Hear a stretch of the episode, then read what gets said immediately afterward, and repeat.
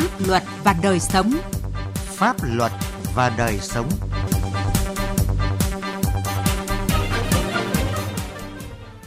Xin kính chào quý vị và các bạn. Chương trình Pháp luật và đời sống hôm nay có những nội dung sau. Công an Hải Phòng gác cho dân vui chơi, thức cho dân ngủ, giữ bình yên thành phố Cảng. Bắc Giang cần xử lý nghiêm tập thể cá nhân để xảy ra phá rừng. Pháp luật đồng hành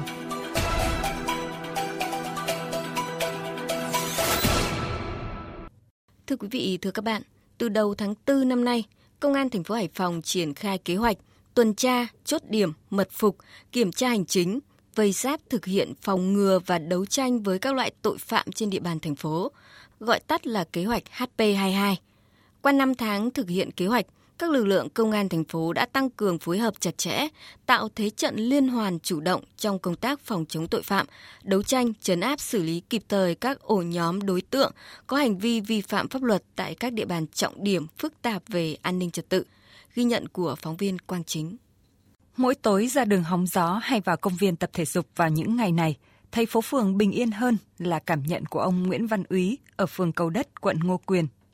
Theo ông Úy, trước kia vào buổi tối, nhất là dịp cuối tuần, cứ sau 21 giờ đêm, tại nhiều tuyến đường ở khu vực nội thành Hải Phòng thường xuất hiện các nhóm thanh thiếu niên điều khiển mô tô xe gắn máy tốc độ cao, nẹt pô gây náo loạn đường phố, thậm chí có thanh niên còn cầm dao, kiếm khiến người dân bất an.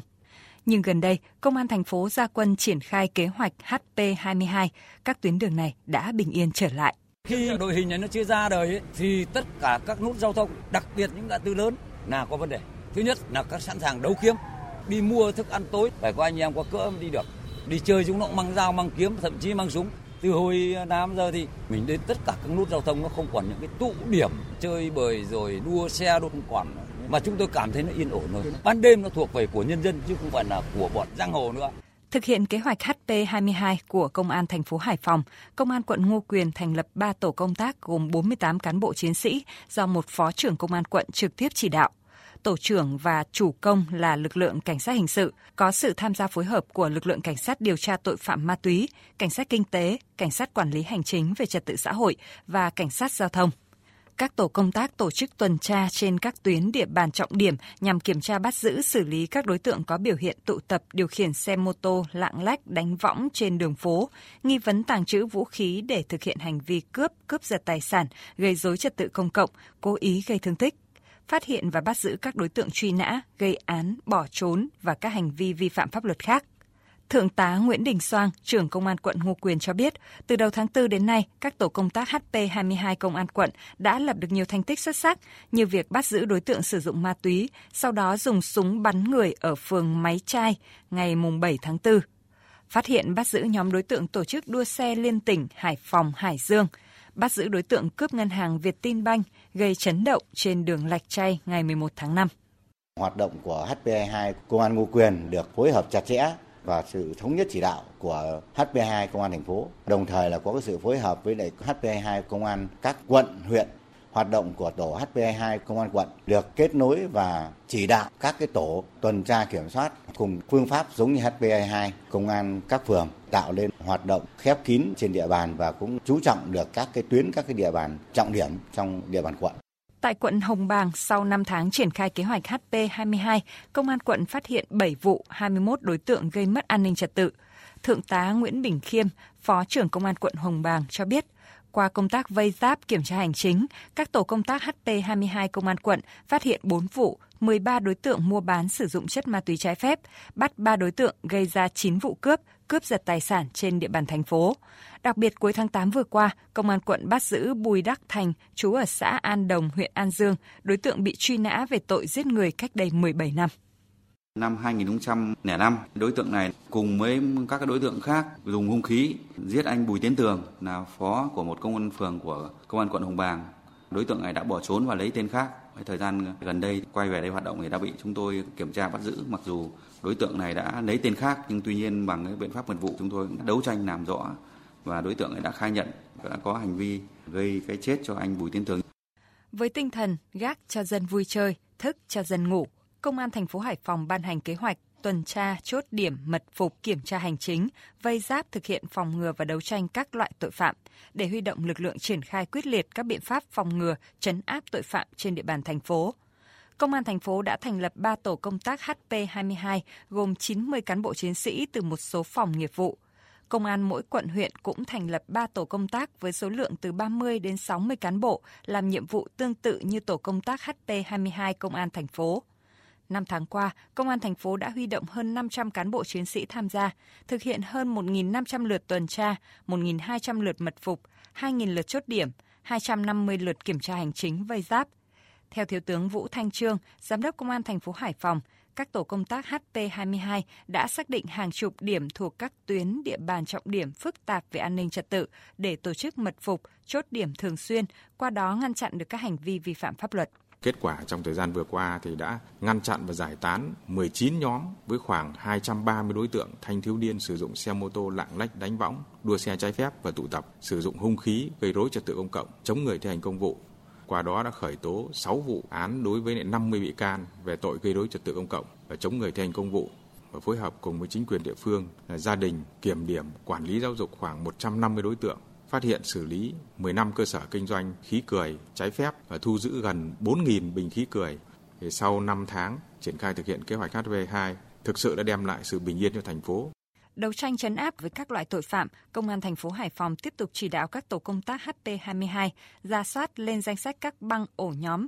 số đối tượng nổi, đối tượng hình sự cộng cán, các cơ sở kinh doanh có điều kiện có biểu hiện nghi vấn hoạt động vi phạm pháp luật để gọi hỏi, gian đe, kiểm tra, xử lý nghiêm trước pháp luật đồng thời chỉ đạo lực lượng HP22 thành phố và HP22 công an các quận huyện trao đổi thông tin về tình hình các loại tội phạm, từ đó phối hợp tuần tra mật phục kiểm tra hành chính, vây giáp đảm bảo khép kín địa bàn, liên tục thay đổi về thời gian triển khai các tổ công tác, không để các loại tội phạm có cơ hội lợi dụng hoạt động phạm tội.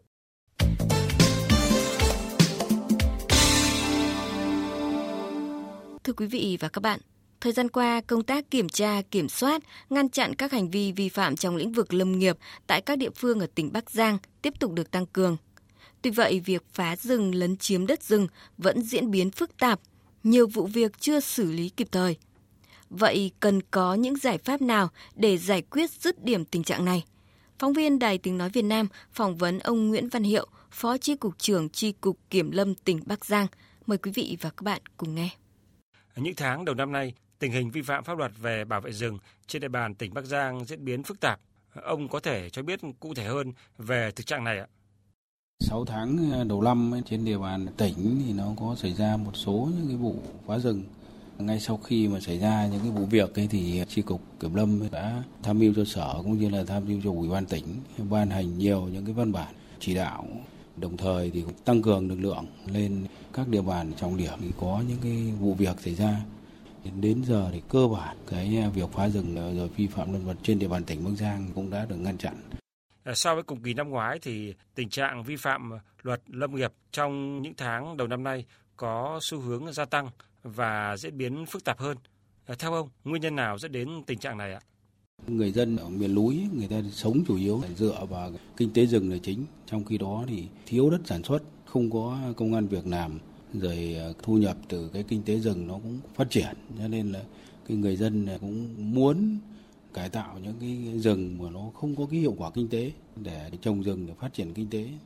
Với những cái xu thế rồi những phong tục canh tác tập quán của cái người dân nên bây giờ giao rừng cho dân ấy để sản xuất kinh doanh. Những cái rừng thì tự nhiên thì nó rất là nghèo thu nhập từ cái rừng tự nhiên nó không có. Tiền hỗ trợ cho bảo vệ rừng ấy, thì cũng lại rất là thấp thế thì cái người dân mà nhận rừng thì người ta cũng không có một cái nguồn gì để duy trì cái cuộc sống. Rừng thì giao hết cho dân rồi nên thì việc bảo vệ rừng thì nó phải do người dân, do chính quyền địa phương. Thì khi xảy ra thì ngành chức năng cũng như là chính quyền địa phương người ta vào cuộc và cũng đã có những cái xử lý kịp thời. Ờ, từ năm 2017 thì à, Ban Thường vụ tỉnh ủy Bắc Giang đã ban hành nghị quyết 249 về tăng cường lãnh đạo chỉ đạo công tác quản lý bảo vệ và phát triển rừng. Ờ, nghị quyết nêu rõ kiểm điểm, xử lý nghiêm tập thể cấp ủy chính quyền, cơ quan chuyên trách, quản lý rừng và người đứng đầu để xảy ra vi phạm thường xuyên, vi phạm nghiêm trọng trong bảo vệ rừng, đất lâm nghiệp thuộc thẩm quyền hoặc địa bàn quản lý. Tuy nhiên, có phải chúng ta chưa quyết liệt trong xử lý cán bộ nên tình hình vi phạm vẫn tiếp diễn thưa ông ạ? Tỉnh Bắc Giang cũng rất là quan tâm trong cái công tác bảo vệ rừng và cũng đã ban hành một cái nghị quyết của ban thường vụ tỉnh ủy về cái tăng cường cái công tác quản lý bảo vệ rừng đặc biệt là xử lý những tập thể cá nhân thiếu trách nhiệm trong cái công tác quản lý bảo vệ rừng. Cũng có nhiều cán bộ chính quyền địa phương phải xử lý. Thế còn cái việc mà phá rừng tăng hay là không tăng thì thực ra nó rất là khó bởi vì là rừng thì giao cho dân rồi. Trách nhiệm bảo vệ rừng nó phải do, do chính cái người dân người ta bảo vệ chứ còn cái việc mà người nhà này sang phá nhà người kia là không có chủ yếu là mình tự phá của nhà mình ở thực tế ở nhiều địa phương cho thấy các vụ phá rừng xảy ra một phần cũng bởi sự buông lỏng của chính quyền cấp cơ sở à, bên cạnh đó à, một số cán bộ kiểm lâm chưa sâu sát địa bàn dẫn đến việc tham mưu cho chính quyền địa phương trong tổ chức thực hiện các kế hoạch quản lý bảo vệ rừng còn hạn chế. Tình trạng này có xảy ra ở Bắc Giang không thưa ông ạ? Cái lực lượng kiểm lâm bây giờ cũng rất là mỏng. Một cán bộ kiểm lâm ấy thì là quản lý đến một xã đến hai xã và đến ba xã. Có những cái địa bàn mà quản lý đến độ 17, 19 xã. Thậm chí có cái địa bàn ví dụ như là hạt kiểm lâm Tân Việt Hòa cả huyện chỉ có một cán bộ kiểm lâm thứ hai là đối với để cái ngành nông nghiệp cái địa hình đi lại rất là khó cơ bản là núi cao hiểm trở nên thì đi lại cũng rất là khó khăn địa bàn nó đã xa rồi đi lại cũng ấy rồi thì, thì tham mưu cho chính quyền thì địa phương thì có những cái chính quyền thì cũng rất là mạnh người ta cũng vào cuộc có những cái chính quyền địa phương cơ sở thì người ta cũng chưa vào cuộc lắm thì dẫn đến có những cái tồn tại hạn chế trong cái công tác tham mưu để hạn chế thấp nhất những vụ vi phạm pháp luật về bảo vệ rừng ở Bắc Giang trong thời gian tới theo ông cần có những giải pháp gì ạ? Điều đầu tiên thì chúng ta cũng phải thực hiện tốt cái công tác tuyên truyền để làm sao mà cái người dân nâng cao được cái ý thức trách nhiệm trong cái công tác quản lý bảo vệ rừng. Cái thứ hai là cũng phải gắn cái trách nhiệm, đề cao cái trách nhiệm của chính quyền địa phương trong cái công tác tuyên truyền, chỉ đạo rồi công tác xử lý bắt đầu ngay từ những cái vụ việc từ cơ sở đồng thời cũng phải tăng cường những cái lực lượng chuyên ngành xuống để thì tham mưu giúp chính quyền địa phương trong cái công tác quản lý bảo vệ rừng. Xin cảm ơn ông. Thưa quý vị, chương trình Pháp luật và đời sống hôm nay xin dừng tại đây. Chương trình do biên tập viên Quang Chính biên soạn. Xin chào và hẹn gặp lại quý vị trong các chương trình sau. Anh có thể cho biết là đối tượng nào sẽ được trợ giúp pháp lý ạ? Vâng, theo quy định của Luật trợ giúp pháp lý năm 2017 thì đối tượng được trợ giúp pháp lý miễn phí bao gồm người có công với cách mạng, người thuộc hộ nghèo, trẻ em, người dân tộc thiểu số cư trú ở vùng có điều kiện kinh tế xã hội đặc biệt khó khăn, người bị buộc tội từ đủ 16 tuổi đến dưới 18 tuổi, người bị buộc tội thuộc hộ cận nghèo và một số nhóm người có khó khăn về tài chính gồm có cha đẻ, mẹ đẻ, vợ, chồng, con của liệt sĩ và người có công nuôi dưỡng khi liệt sĩ còn nhỏ, người nhiễm chất độc da cam, người cao tuổi, người khuyết tật, người từ đủ 16 tuổi đến dưới 18 tuổi là bị hại trong vụ án hình sự, nạn nhân trong vụ việc bạo lực gia đình, nạn nhân của hành vi mua bán người theo quy định của luật phòng chống mua bán người, người nhiễm HIV.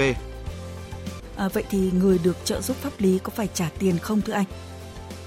Nếu họ là người được trợ giúp pháp lý thì sẽ được trợ giúp pháp lý mà không phải trả tiền, lợi ích vật chất hoặc lợi ích khác. Vâng, à, anh có thể cho biết là làm cách nào để liên hệ được với Trung tâm trợ giúp pháp lý nhà nước? Chị hãy tìm địa chỉ liên hệ và số điện thoại của Trung tâm trợ giúp pháp lý nhà nước theo những cách sau. Thứ nhất là truy cập danh sách tổ chức thực hiện trợ giúp pháp lý, người thực hiện trợ giúp pháp lý trên cổng thông tin điện tử Bộ Tư pháp hoặc trang thông tin trợ giúp pháp lý